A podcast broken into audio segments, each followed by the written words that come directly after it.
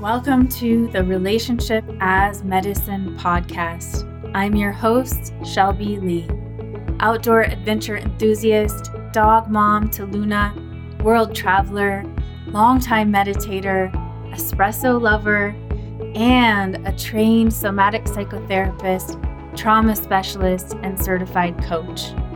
Talking about trauma doesn't have to be so daunting. From a connected place, we can navigate anything together. Looking forward to exploring with you today.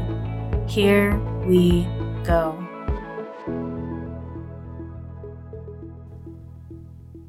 This episode is different than any episode I've done so far in this series, in this podcast. It is an interview that Danielle Cohen offered me for her group, Visibility Medicine. It was originally just intended for that private group. And in the process of receiving Danielle's impeccable witnessing and compassion and guidance in the process of sharing in this deep way, I realized I love to be able to share these stories with you. And so Danielle graciously allowed me to put this interview here in my podcast. It bridges my personal life and my professional life and my business. She asks me about visibility wounds that I've experienced, and we explore a few deep ones.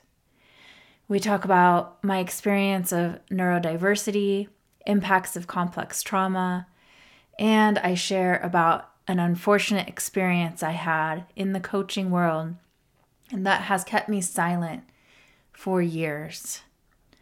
Many of the stories are about breaking unspoken contracts in various venues of life and how I found the empowerment to make that happen.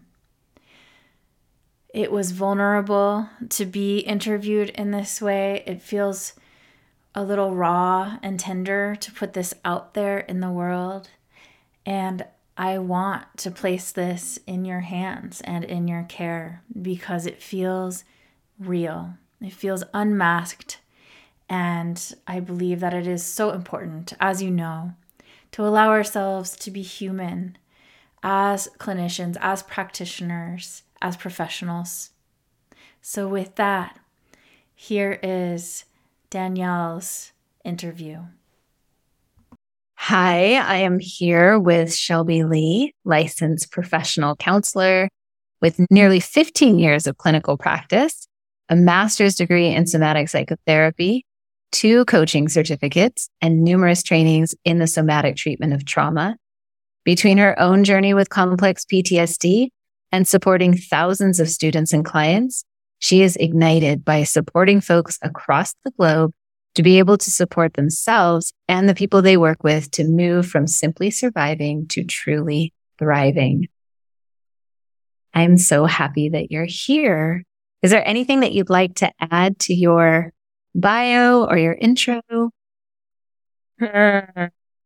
I would just love to add that I'm in my home in Bend, Oregon, and uh, so grateful to have a home and feel grounded after spending so much of my life moving and shifting. And so it feels really good to just be surrounded by people I love in my neighborhood and a land that I love. And, um, when you said nearly 15 years, I was like, oh, I need to update that. It's definitely been over 15 years now.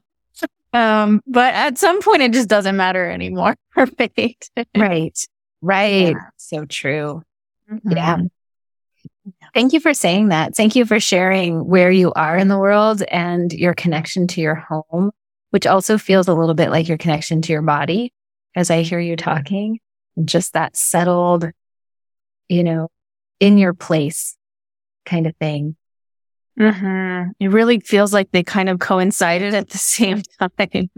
finding external home and finding internal home and being able to settle in. Yeah. Ooh, I love that for you. Mm-hmm. So I'm curious, what brought you to this work? Why this work? It was not planned, let me tell you. First, I became a coach and then a therapist. And none of it was because I wanted to help people. Mm-hmm. it was because I felt completely overwhelmed in my own pain and suffering and confusion. And I had no idea how to feel better. And I really wanted to be a Buddhist teacher. I, I felt some relief from, I went on many, many, many months and long silent retreats, just trying to manage the anxiety and depression that I lived with back in my early twenties. And I remember thinking, I want to sit on that stage. I really want to be stable enough and grounded enough and um, like my teachers. You know, they just, I looked up to them so much. And they all kind of laughed at me and they're like, yeah, yeah, why don't you go to school and become a therapist? You're too young. Put in your time.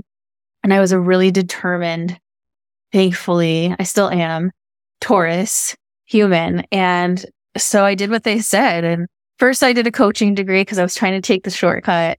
And then I realized that trauma exists and I wanted to really, really understand more about trauma and went to grad school to become a therapist. And even in my last month, I think as a therapist, I was uh, in practice in mm-hmm. school thinking, okay, I'm going to get out of here and I'm going to go teach meditation.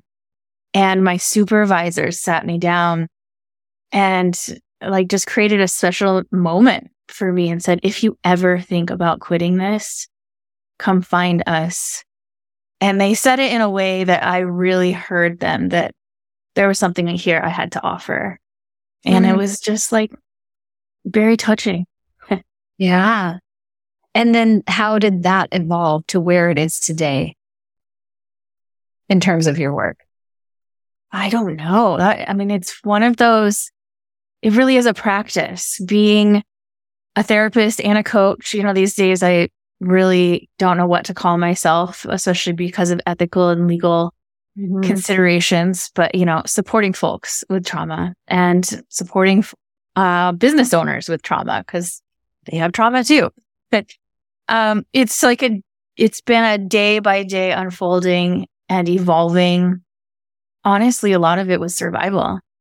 It was, it came down to this is the only thing I could see myself doing to make a living. And the more I stayed with it, uh, the more it kind of stuck to me. Mm-hmm. I have, um, I have really I had disorganized attachment system. And so the way we do one thing is the way we do everything. So I did the same thing with this work was kind of keeping it at, on arm's reach, not letting it mean too much to me, but at the same time, never letting go of it, just staying mm-hmm. with it pretty steadily.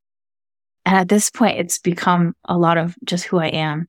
So I hear like the breadcrumb, like just the next, the next right thing, and then, or the next enough thing, or just the next thing, and it building and building over time. Yeah. And, you know, one training after another and certification and just following that interest and that passion and um, seeing who came to me and uh, what they wanted, you know, and it just really unfolded. It wasn't so much of a crafting. It felt like um, I was kind of tripping from one step to the next. And one thing that people often say to folks like us in these professions is, Oh, you are of such service. You know, how beautiful. You're a trauma therapist, uh, like for you to choose that service. And every time people say that to me, I would love to be that altruistic. Like you don't even understand. Like, I'm paying the bills here, you know, and like I wouldn't want to bust myself, but I am right now. Uh, like I love my career. It's great that I'm of service. And it's, I got here because I wanted to stay alive. Yes. And, and I felt like it, it was interesting enough and I loved the people enough and it just kept, it just stuck to me, you know? Yeah. Yeah. This makes so much sense to me. And I deeply appreciate you sharing it because I think this is so important to remember that for so many of us, it literally is what's the next thing that is going to either keep me alive, keep me paying the bills, or keep me engaged, or keep, you know, it's not, it's very often not some big sexy thing, right? It might grow into something really beautiful. It might be beautiful the whole time and you may or may not have perspective the whole time. Very often it is this incremental living life in, in whatever capacity we have and just meeting it as best as we can. Absolutely. And it's not that I'm not altruistic or that I don't love my clients or that um, I wouldn't do this job for like uh, less than noble reasons, but I also needed to survive. and it's pretty incredible to commit to anything when you have such a level of complex PTSD and developmental trauma. And yeah. so for me, I was like, well, then I'm just sticking with this because everything else is overwhelming to my sensitive system. Everything else is so, so, so hard. I'd worked in 13 different restaurants before that. I worked as a raft guide and tried my hand as a professional photographer. Didn't make much money at that. But this I just kept showing up for consistently, no matter what. And that has to mean something. It does. I, he- I hear too the wisdom of, uh, you planted yourself in, in something that was vast enough that even in that disorganized state, you didn't feel too trapped, too committed, right? Which could probably, probably at times be intolerable. But, uh, also was a well resourced enough space that you were able to, yeah, be cared for. I imagine whether it was the new training or a new mentor or a new, you know, those things along the way. That's a really, there's some incredible wisdom baked into that. It sounds like. Yeah. I mean, I love that you said that because I hadn't really realized that. And that is probably the main reason yeah how why i should keep going because um there is space for all of the healing that was needed to be able to do what i do you know and there was so much support and i feel grateful for the privilege i had to be able to pay for any training i wanted and things like that or oh, amazing assist any training i wanted you know i'm i can also be really scrappy you know like I will get my foot in that door if I want to take that training that is often a side effect of complex PTSD. That mm-hmm. scrappy sort. If it doesn't kill us, and I mean that very literally, and I mean that with a like all the love and care as I say that because, but I think that's very real. It does. Uh, we come out really scrappy, mm-hmm. really able to survive and do what needs to be done for ourselves and for others. And yeah, Absolutely. Yeah. So that brings me to a question that I think we've partially answered, but how do you feel that your journey with complex PTSD is a hindrance to your work and a resource or gift or, um, yeah, resource to your work? Uh, and in both directions, how my work is a resource for the complex PTSD. Uh, we just talked about that. Yeah. But I think it's a gift because I can sit with anything. and it's not that I don't flinch. I used to take a lot of pride that and say that like I could sit with anything and not flinch.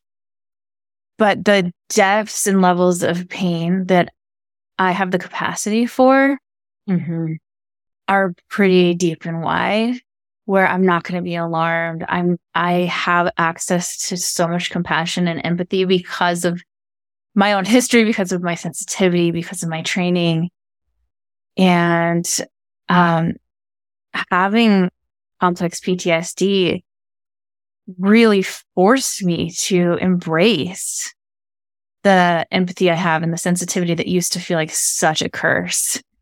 And so it's what makes me able to sit in my seat with so much presence more than I have in any other place in my life and welcome every part of every person that shows up in front of me in an absolute genuine way mm-hmm.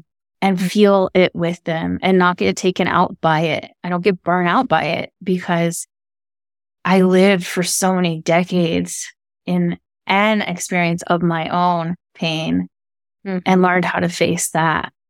And mm-hmm. so honestly, I feel like so grateful that I can be somebody in people's lives that won't get alarmed, that won't try to fix them, that won't try to figure them out because I know what it feels like when we are suffering so deeply and somebody can't sit with the feeling with us.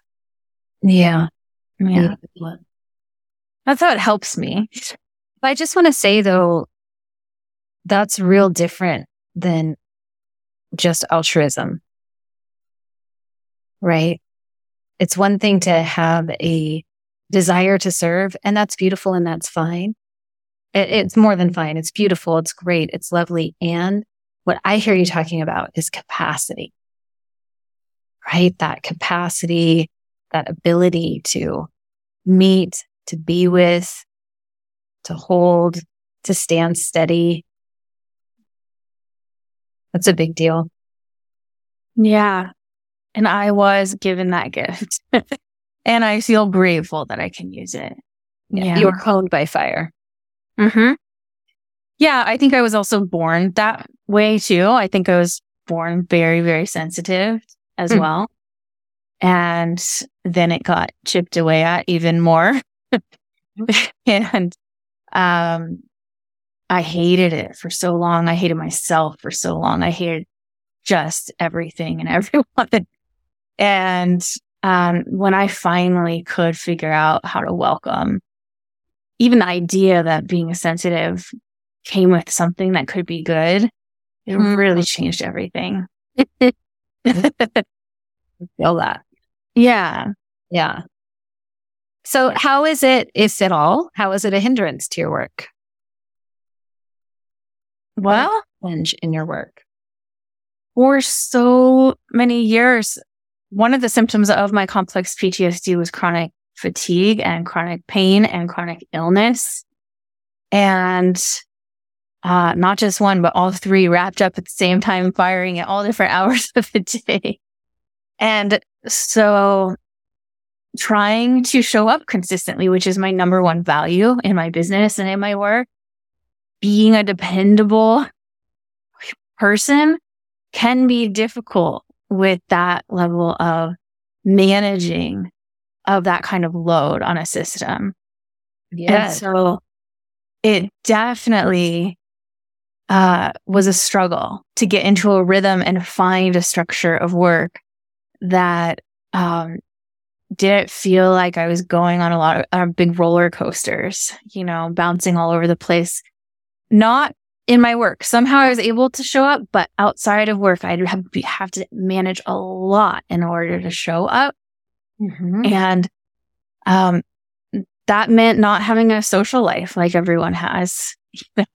that meant spending every dollar I earn on healthcare and not having extra resources for the kind of space and time and rest other people might get if they chose. Um, just things like that. It felt like, it feels like being a full time parent. Yeah.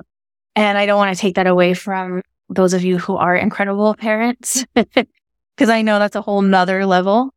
Mm-hmm. Um, but for me, it felt like I had to learn how to be a parent and it took every ounce of energy I had to turn towards myself and learn how to care for my needs every minute of every day in order to feel just okay enough to show up for work. Yeah. Yeah. Mm-hmm. I hear that. I, I tend to find that consistency when it's spoken about in our work, especially, but I've also felt it in friendships and other places is a beautiful thing.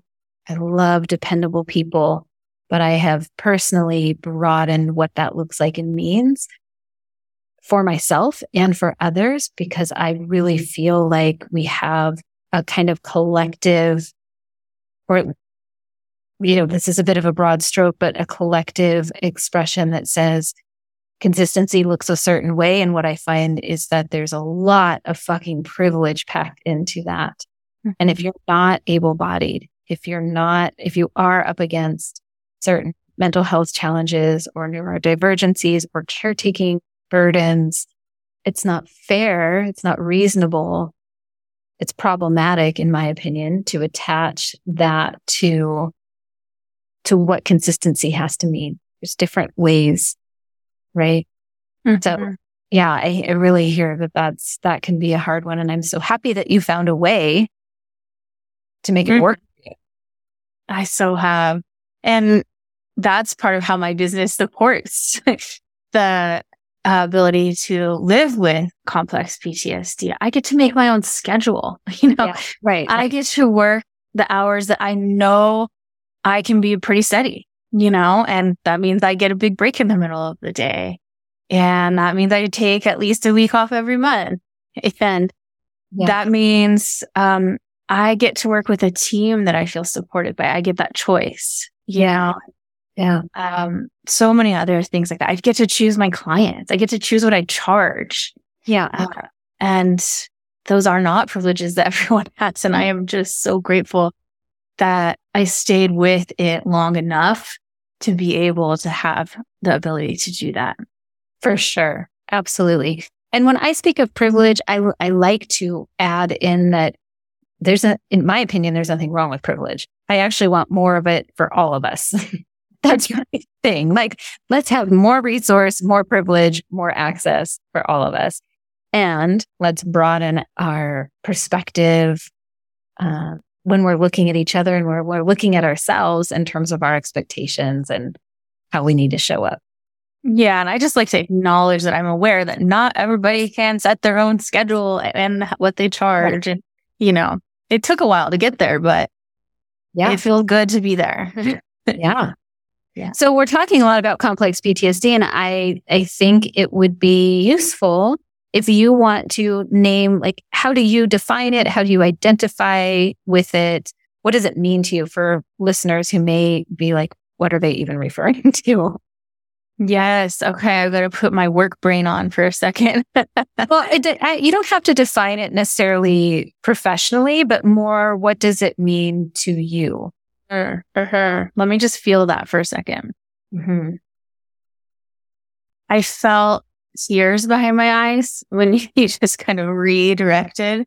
Mm. Um, and what came was rupture without repair. Mm. And really like multiple ruptures, ongoing thousands of ruptures without repair for me personally. And that could be, um, on the level of emotions, you know, like not getting emotional care or not getting certain needs met or um, just not being seen and affirmed and validated um, and having so many experiences of just not not getting care mm-hmm. and then on and then layering on top of that that it's me that's the problem. Yeah. Mm. Yeah. Yeah. And then that as a young one turned into me creating a lot of traumatic situations for myself sure. in my teens and 20s and 30s because I had no self worth because I was just recreating trauma because that's all I knew was I don't care. I'm not cared for. I'm not seen. I'm not worthy. Yeah. I'm so sorry. Even if it's made you an incredible therapist, even if it's given you this incredible capacity, I'm so sorry. Yeah, me too. Thank yeah. you. Yeah. Mm-hmm. Yeah. And I just want to add there are so many versions of complex PTSD and my version of it and how I work with the people that I work with is it's your body's response to what happened. It doesn't matter what the thing was. Right. What matters is what happened inside of you as the result of what happened. Yeah. Mm-hmm. I love that additional context for you. Yeah. So you did you intentionally set out to bring your work online? Was that always the plan or was that part of accommodating and creating a structure and container that worked for your system and your needs or something else? Or were you just drawn to it? What was that about for you? So I moved online all the way back in 2016, I think, maybe even a little before not entirely online yet at that point, but um, I feel really proud to have been online that long. And um, unfortunately, what happened was my dad committed suicide mm. in that year. And I got rocked, just completely shaken to the core. I had a belief that it was my fault. Mm. And um, just needed to get out, just needed to not live in Portland anymore. My uh, rent, my lease was coming up on my house. Portland was expensive. I had some friends living in Bali. sounded great. they were working as therapists there online. I was working for a world renowned coaching school out of LA, just also teaching for them about trauma and had an opportunity to just do whatever I wanted to do. And so I packed up my bags, went online, moved to Bali, and my business blew up. oh. Yeah. Um, I was working 50 hours a week there and I barely got to love and live in Bali, but it was cool to see what happens when you just do something totally different, you know? Yeah, you followed that next breadcrumb. Exactly. Yeah. yeah. So in your journey to having this public facing presence in this way that, that can, that can be different when we're online, what is your or has been your biggest visibility wound or wounds? There are so many, but I was, uh, I had one consultation one time with a human design person. Mm-hmm. So that's my level of, of experience. I don't know anything more. um, and she said that I was a five one, um, I think a generator, mm-hmm. but she said the experience of the five one and whatever that other thing I am is the way she had described it was that she was like, I am so sorry. You must feel so incredibly lonely. And I was like, I feel incredibly lonely. Yes, all the time.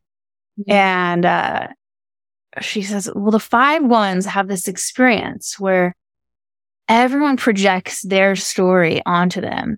Like everyone in the world is just like, you are the receptacle for everybody's projections and they think they've got you nailed down. They think they know you. And rarely does anyone ever take the time to really try to see you and know you because this dynamic is just embedded. I was like, that sounds exactly right. Mm. And so many people think that they know who I am and they'll tell me and it will just like not even feel like it lands a little.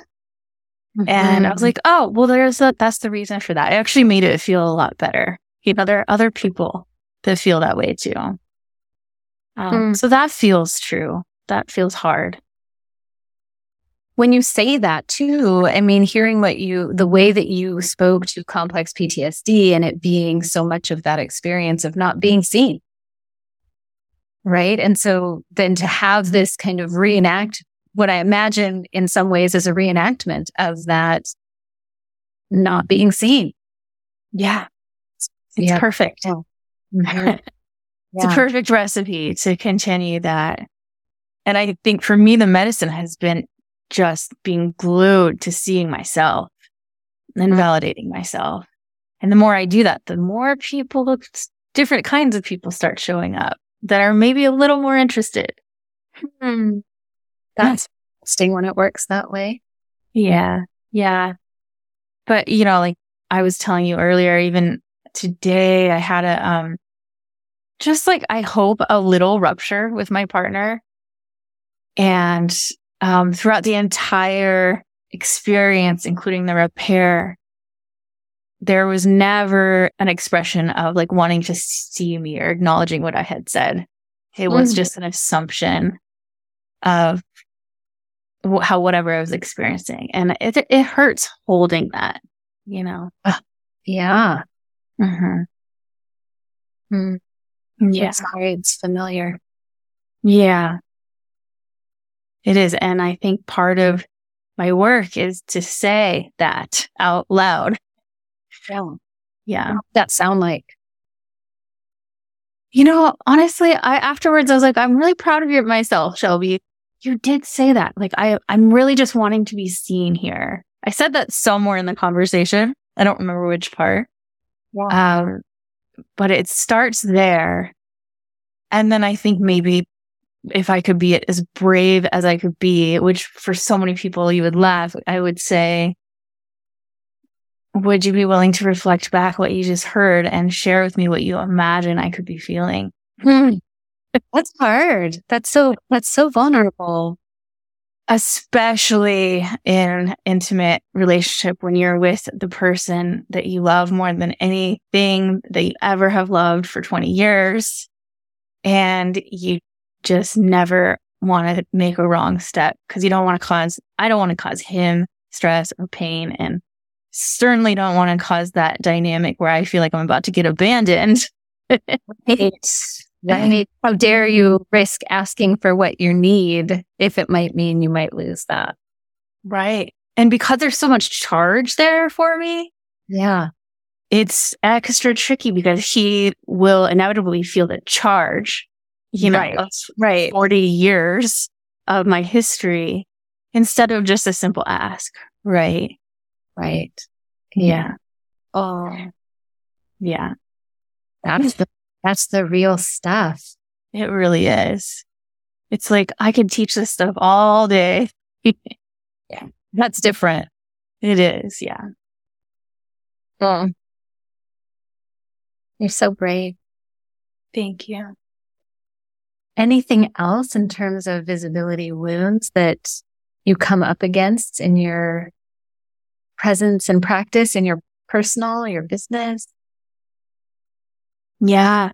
You know, we talked about one earlier that I'll, I want to come back to, but right now when you asked, I've been getting used to the idea that I have a neurodiverse brain.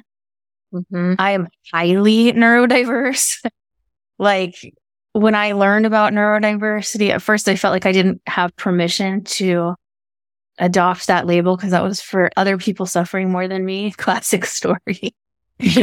and then I was like, oh my God, this is exactly me. And um, the amount I have learned to mask without even knowing it, without realizing how I walk through the world based on all of the social cues I've picked up, learning what keeps people happy and what moves people closer and what moves people farther away.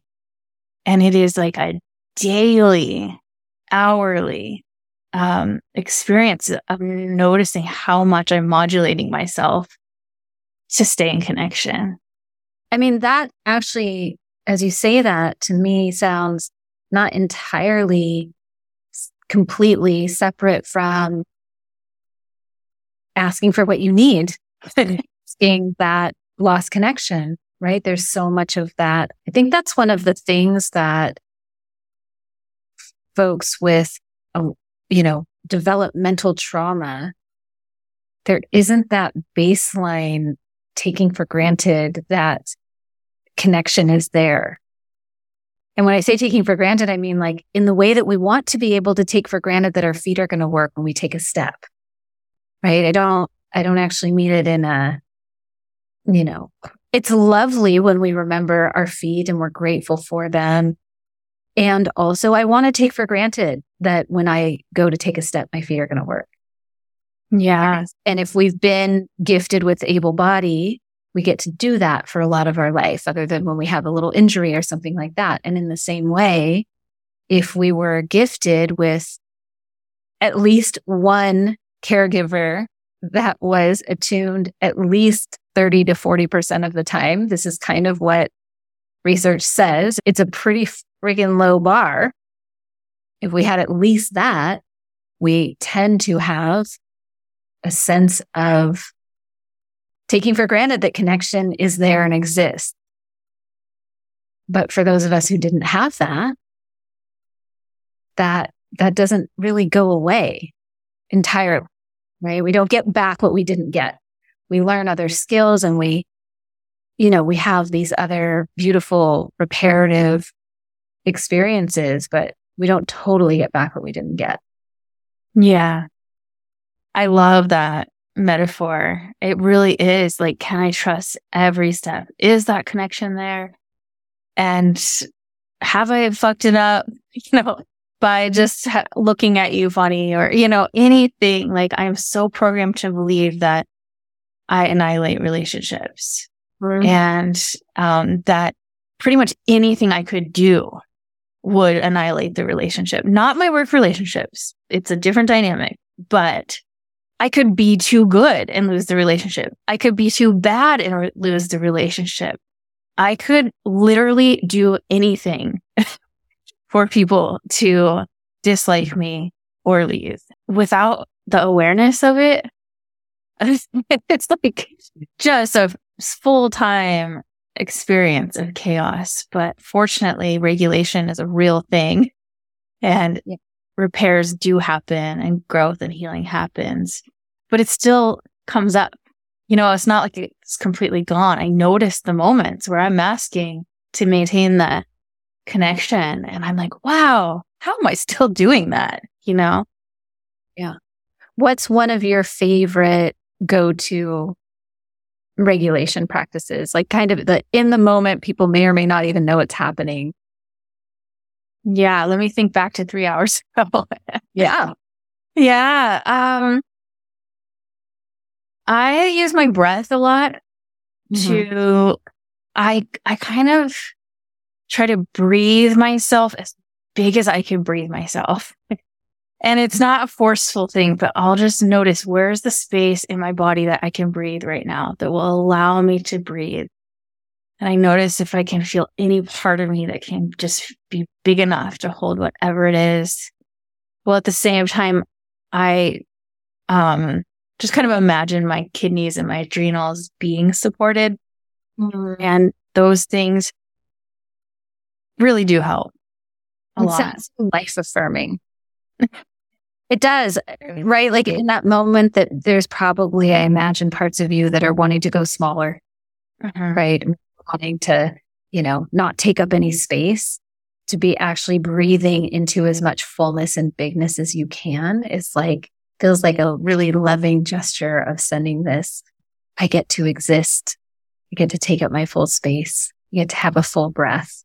Let it go. Yeah. It needs to go. Yeah. I don't like having to do this, but I do this and it's reminding myself how strong I am and how much I've been through.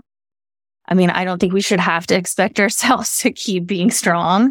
Uh, I think that's total bullshit, but it works for me to just remember like, I can get through this. I am strong. I have gotten through so much. I will get through this next hour no matter what. I know how to handle this. Mm. Yeah, you have such a good, strong, reassuring voice that comes through. My um healing practitioner who has 100% changed everything about my life and my nervous system.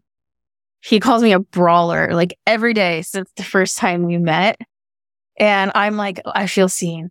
and so it's getting embedded in my system of like, yeah, I can get through so much because that part that wants to get small is sure that I will just get annihilated. Yay for breath. Oh, and I called a friend. That's one that I have learned recently. Wow, that's a big one. Yeah, I have a new, an old friend who's a new texting support, and we decided anytime we get anxious in our anxious attachment part um, in our relationships with our romantic partners, that we would just text each other. you know? When we get to that point where we are just going to lose our mind because we feel so insecure and it's only been an hour since we heard from them last, but we really need someone to just lean on. And so I did that. I love that. I love that so much. I'm, and in in visibility medicine, one of the like kind of core teachings at the beginning that we talk about is the difference between the predator and the inner critic. And just like a short little snippet I will share about that is the difference between the predator and the critic is where the critic is like this part that grew out of a desire to keep you safe.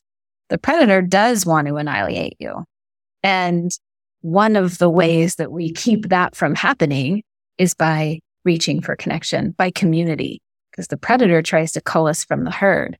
The predator tells us, you know, go away, shut down, don't talk to anyone. You, nobody gets you. You don't belong. All of those things, right? And that really is a very, very risky place to go. Mm-hmm. Absolutely. Yeah. And that's what I did for decades was yeah. just hide, get even more further away from the herd, you know, as far as I could get. And now I'm learning it's safe to lean into safe, supportive connection, which right. is something so many people would just think, call a friend. And I'm like, yeah, that was not wired into me. I have to really consciously do that and really consciously be discerning about who and why. Yeah. Yes. Yeah. It's the risking being known. Yeah. Yeah. How do you discern who and why? Um, there are certain people I may have reached out into the past because I wanted a particular kind of attention in a certain kind of way where um it would kind of create drama like like and maybe lead to a little bit more suffering in the end mm-hmm. because I wanted to be seen in a certain kind of suffering and f- feel sorry for. And as a four on the Enneagram. I can throw out all my label. that is something that is really tricky because I don't believe in calling anyone a victim. I don't ever say that person's stuck in their victim mentality. I think that's crap. And there was a way I had certain friendships that I did start to feel like I was stuck in the loops of my suffering because that's what we did. Right, right, right. So, yeah. Yeah. So these days I reach for people that will be really steady, that aren't looking for the drama, but will genuinely reach back and be like, I see you. I hear you. I love you. You know, just so simple. Yeah. right. Oh, so good. Yeah. Yeah. What are you most excited about for 2023? I'm really getting a taste of, let's see if I can articulate this.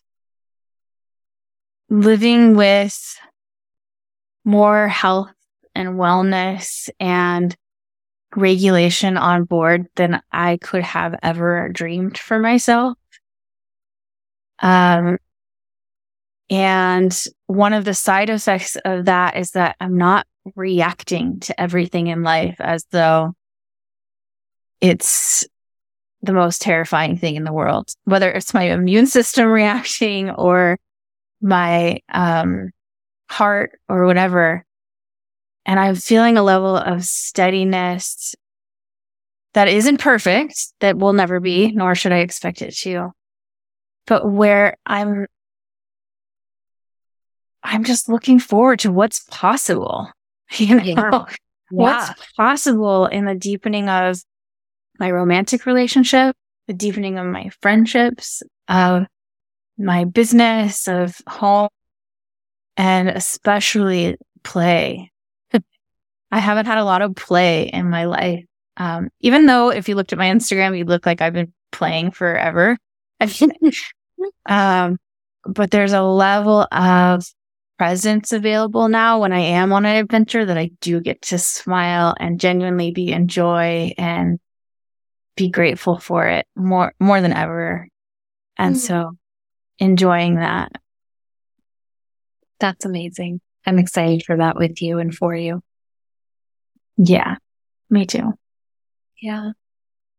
Would you like to talk about any of the other visibility wounds or the other trickiness, or does this feel like you want to be complete with this, with this conversation?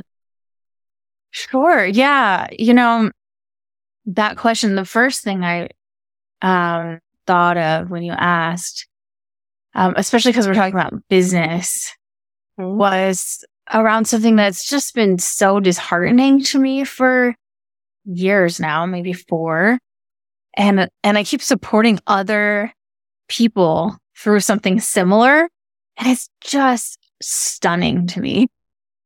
Um, and it has been very hard for me to show up in certain ways in my marketing, in my, um, communities, in coaching specifically.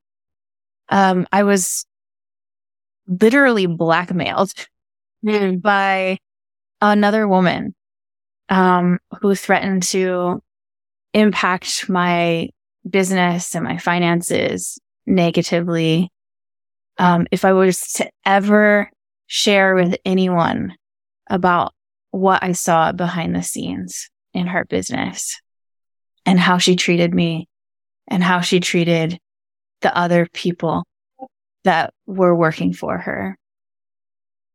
And to feel silenced by somebody who claims to be a women's empowerment leader is stunning. Like it took my breath away for at least two years. And now I feel like I've been recovering for a couple years from just being absolutely dumbfounded um, by the level of trauma that was in that organization and the level of cover ups and lawsuits and all sorts of things. And I still don't know how to be with it. I, I still can't speak about it. I, I can't say her name. You know, I can't give certain details because I, so much is at risk. And it, it just you know, I feel silenced. Like literally, I can't find words for what it is to be a healing practitioner. To, on one hand, be giving so much and doing such good in the world on such a big scale. And on the other side, um, being so malicious and scary. And mm. it is like beyond. I mean, I can't, I came out of a very having a a mom with a similar kind of um unawareness around their her maliciousness and like just would never even be able to be honest about it because literally it doesn't register. you know, it is everybody else except for her. And the more you try to, well, help someone wake up, the more you get hurt, you know, and it's, it's been such a journey trying to really be in my leadership, having that also be something I'm carrying and can't really speak to. I don't know. Maybe you could speak towards it. Well, that, I mean, first of all, thank you for sharing it and saying it out loud. For me, just one, thank you. I feel honored and all for all of the things that you're sharing. And for you, because maybe there's like just a little crack, right? A little crack in breaking that unspoken contract of you saying, staying silent. Mm-hmm. Um, and, and for, you know, for the others that experience either something like this or the fear of something like this, and for us to be able to say, like, this is real. This should happen. And I don't know if in your situation or not, because we haven't, you mentioned that there was a thing, but we didn't get into any details. So I don't know if there are actual legal, uh, legal pieces in place on either side. And there's the navigating it in the, in the kind of strategic, practical, um, sense of depending on what you have available and what you're willing to do legally for yourself in protection and unshackling yourself from anything that is actually like is literally holding you back. And then there's the part of you, right? The, of taking inventory on where does this, where does this impede me? Where does this keep me smaller? Where does this keep me limited or in a box? Who would I be without this? And to just create space for that conversation and that curiosity so that it, we breathe some life into it, right? Those parts or whatever, whatever is there doesn't get to die because of this. Mm-hmm. Right. And then deciding like it's this, it's this incremental experience, like so many things that we have to deal with are, and it's both tactical and strategic in business. And it's also, you know, a piece of your own soul and person. Yeah. It's been interesting because I have been consciously making choices every step of the way of how I would like to respond instead of react. Yeah. Because uh, I wanted my health to be yeah. first and foremost. Yeah. And I knew that if I reacted, I put my health at risk. Like yeah. I could not, I didn't have the energy to fight a fight with a multimillionaire who has a huge platform, which makes me extra sad. yeah. And that I, I chose my health, but there's that activist part of me that wants to protect all of the people that are being impacted um, that I've had to just sit and wait and see how I would like to respond when and if I get the energy for it.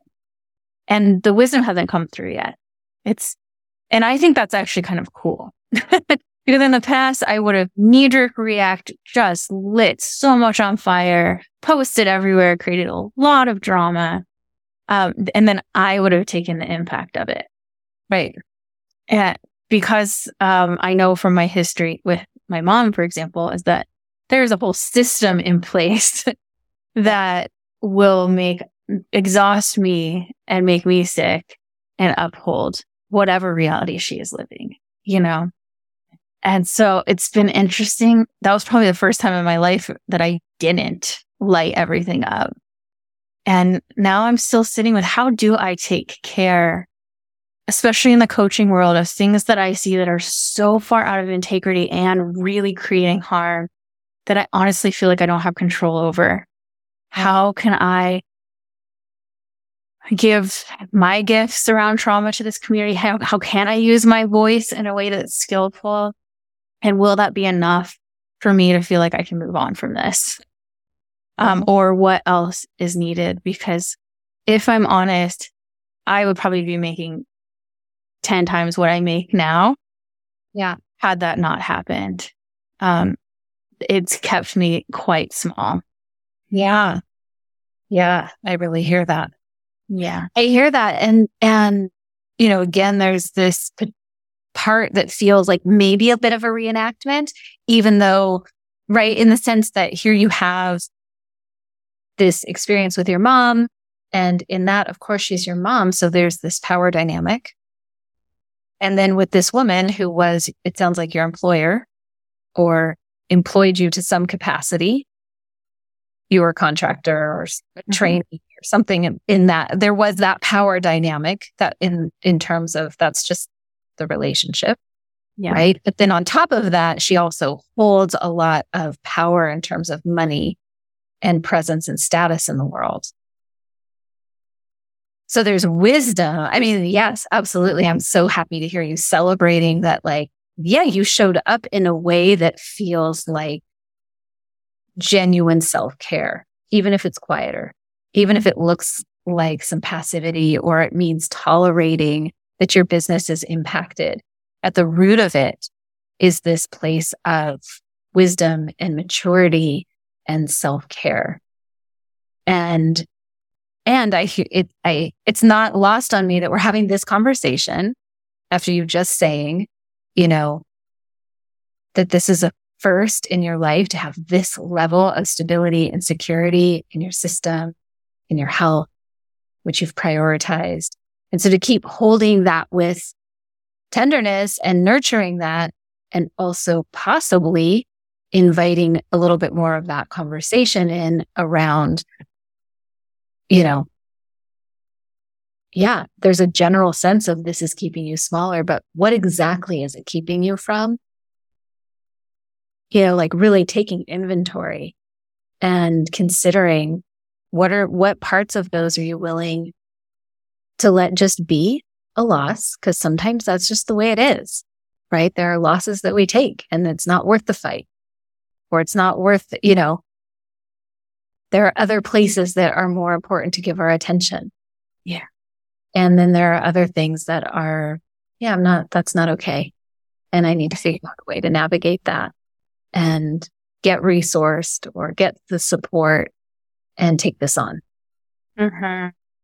I'm really proud of how I've navigated it. And even if my business has not had the income that I imagine it would have had this not happened, I have my health and that is worth so much more to me than any level of income.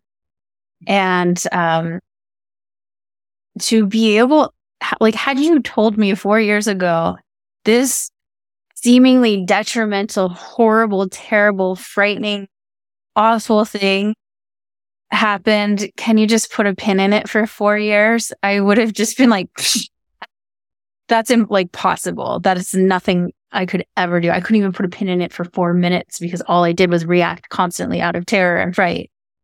And so it's really cool to be like, look, it's still alive four years later and I can still take care around this. I can still tend. I can still be in conversation around what wants to happen next. It's brilliant.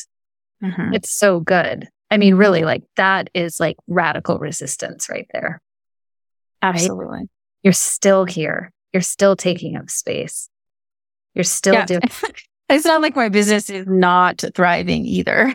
right. Exactly. No, but you're looking at, you're, you're making what I hear is that there's a comparison here in terms of this person's you know, reach and scope. And they're clearly big in that sense. And that I don't know because we haven't talked about it. That may or may not even be what you're wanting for your business. It sounds like there's some um, limit that this is creating that you do, that you're not excited about, right? And also, I don't know. I don't know that how much how big that limitation actually is outside of any time we're basically non consensually consenting to our own smallness out of survival. I'm not saying that in as eloquently as I'd like to, but that's not okay. That's like, that's not okay. That's some bullshit. And when there is this kind of power dynamic, sometimes we have to tolerate it until we can get to safety. Yeah. You know what? I just, as I was listening to you, I really, I'm just a little blown away by what I realized. Can I say it out loud? Sure. It feels like it could be the thing that I say out loud that just like closes it all and heals it all.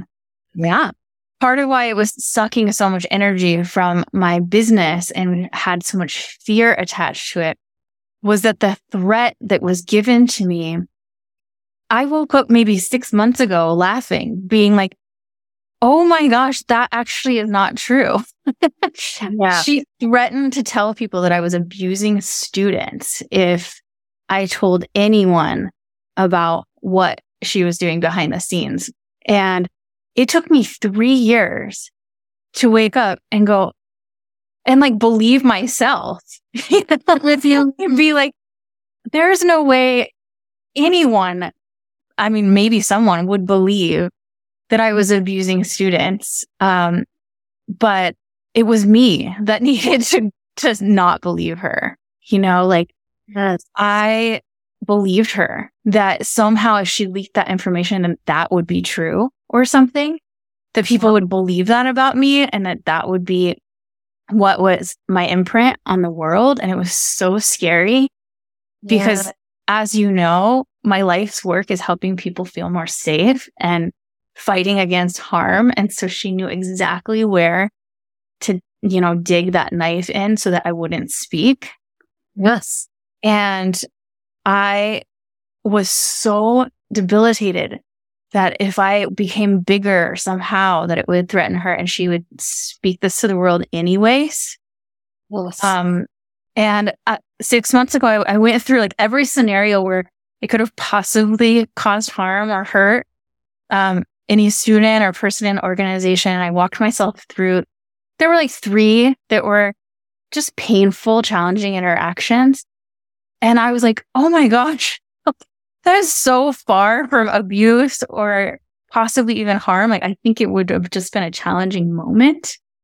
But it mm-hmm. took me three years to wake up and realize that my truth actually was truth. mm-hmm. And um, it feels really good to say it out loud because yes, that is a really shitty way to try to disempower someone that feels like a threat. Yes.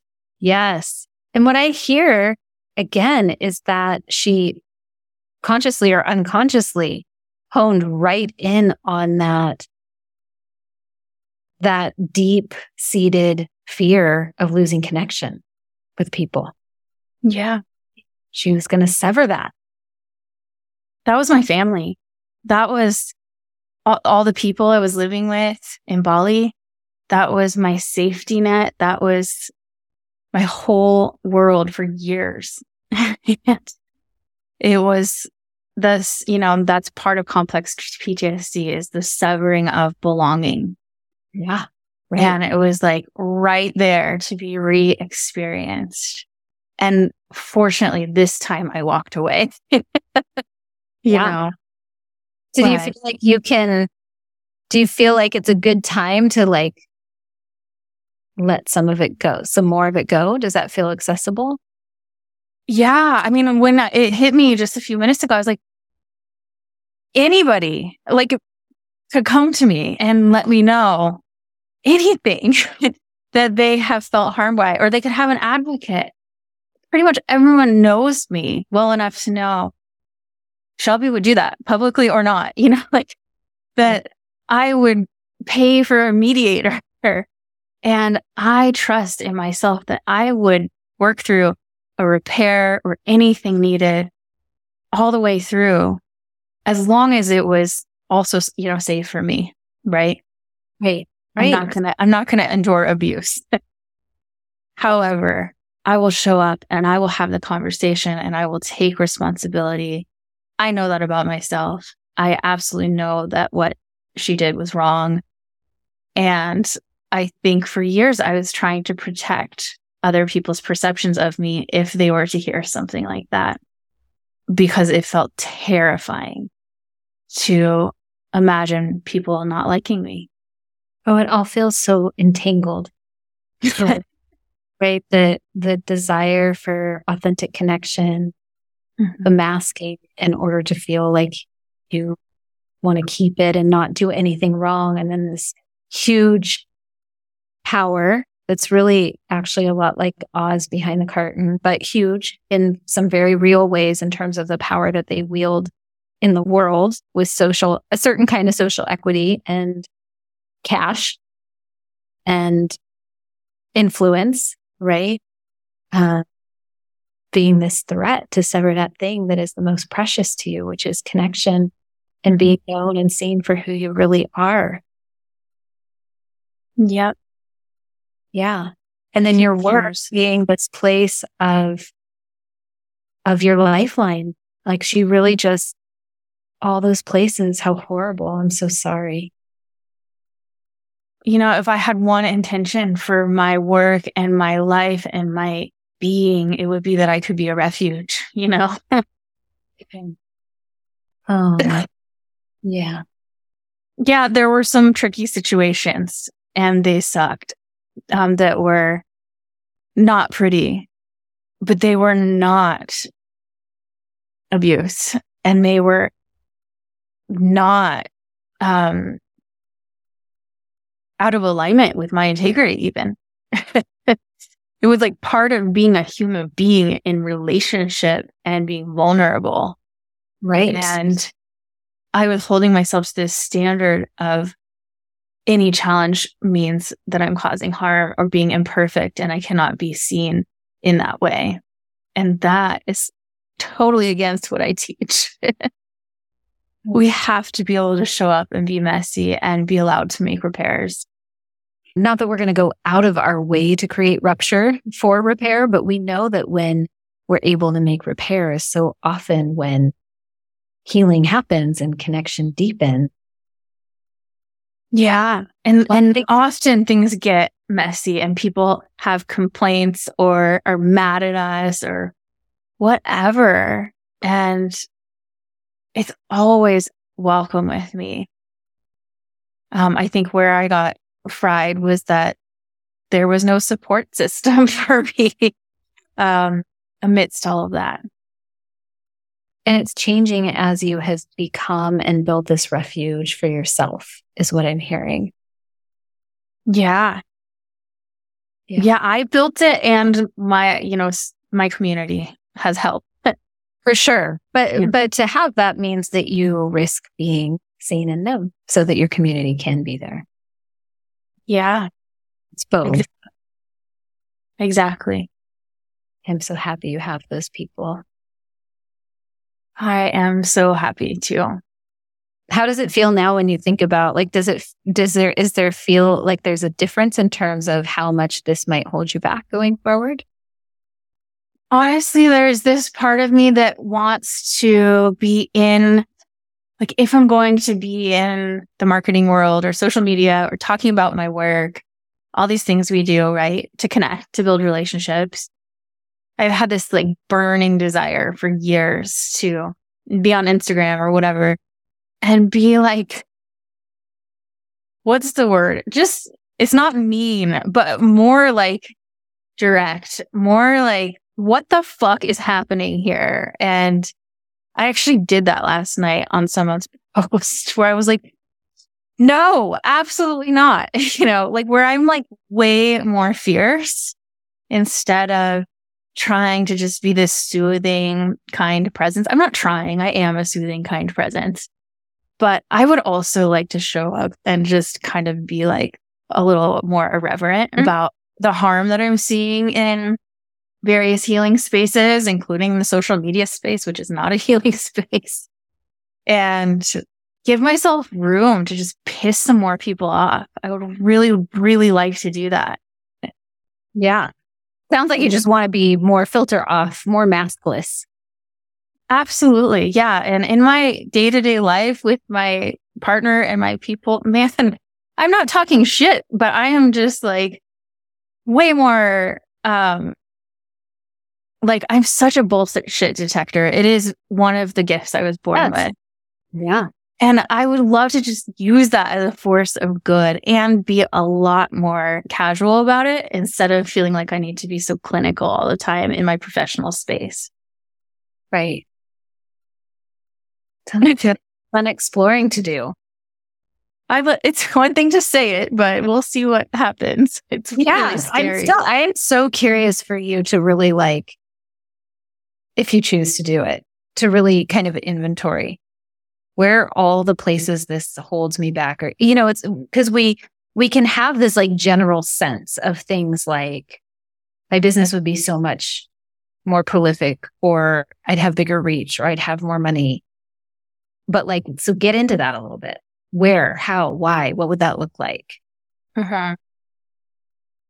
I think that's, that would be the place that I would be going to explore is like, you know, again, in that, in that sense of responding to and tending to yourself of getting out pen and paper and maybe like mind mapping it. Hmm. Right. Of like just little bubbles of, oh, yeah, actually, I feel like I dress differently here, or I don't pitch these podcasts, or I don't show my righteous anger, right? Or whatever the things are. Yeah. Yeah. It feels exciting. And you know how exciting and scary kind of live Yeah. similar, they live close to each other in the body. Yeah. Yeah. Yeah. I mean, and a part of it is part of the, this like, fuck the patriarchy. Like, I am Yeah. so tired of staying in these boxes of this is what clinical looks like. This is what professional trauma expert looks like. This is what we do on social media. This is how we are supposed to relate together. And, you know, my flavor of patriarchal indoctrination was be polite and be nice. So everybody likes you. And I am really at my edge with it. I hear it. I hear it. I can be kind, but I'm sick of nice. Nice. Good. We all want more, Shelby. Yeah. Me too. Yay. Okay. Are there any other any other stories you'd like to share or pieces like you'd like to share as we begin to close our very spectacular special conversation? Hmm. Let me take a breath and see. Yeah, good idea. I'm just grateful for the invitation. It honestly felt exciting and vulnerable to be invited. And um, I didn't know what we were going to talk about or what would come out. And I showed up with a full body yes. And so I just really appreciate you taking the time to see me and this spacious amount of time. It just feels luxurious and healing. Mm. It's a joy and an honor. And I love being in your presence.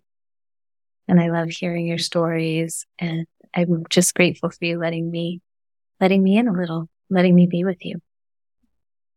Such a gift. Thank you. Thanks so much for listening. Before you go, if you loved the conversation today, make sure you're subscribed and leave a five star review so we can get the word out to anyone that this might be supportive or inspiring to. Also, if you're a facilitator, coach, healer, or therapist, Creating Safer Space is open for enrollment now. Go check it out at creatingsaferspace.com. If you're a medical provider or healthcare professional, check out creatingsaferhealthcare.com today. Bringing you accessible online trauma awareness and trauma informed trainings brings me so much joy. Looking forward to connecting with you over there as you join me in this worldwide revolution supporting the folks who need it the most.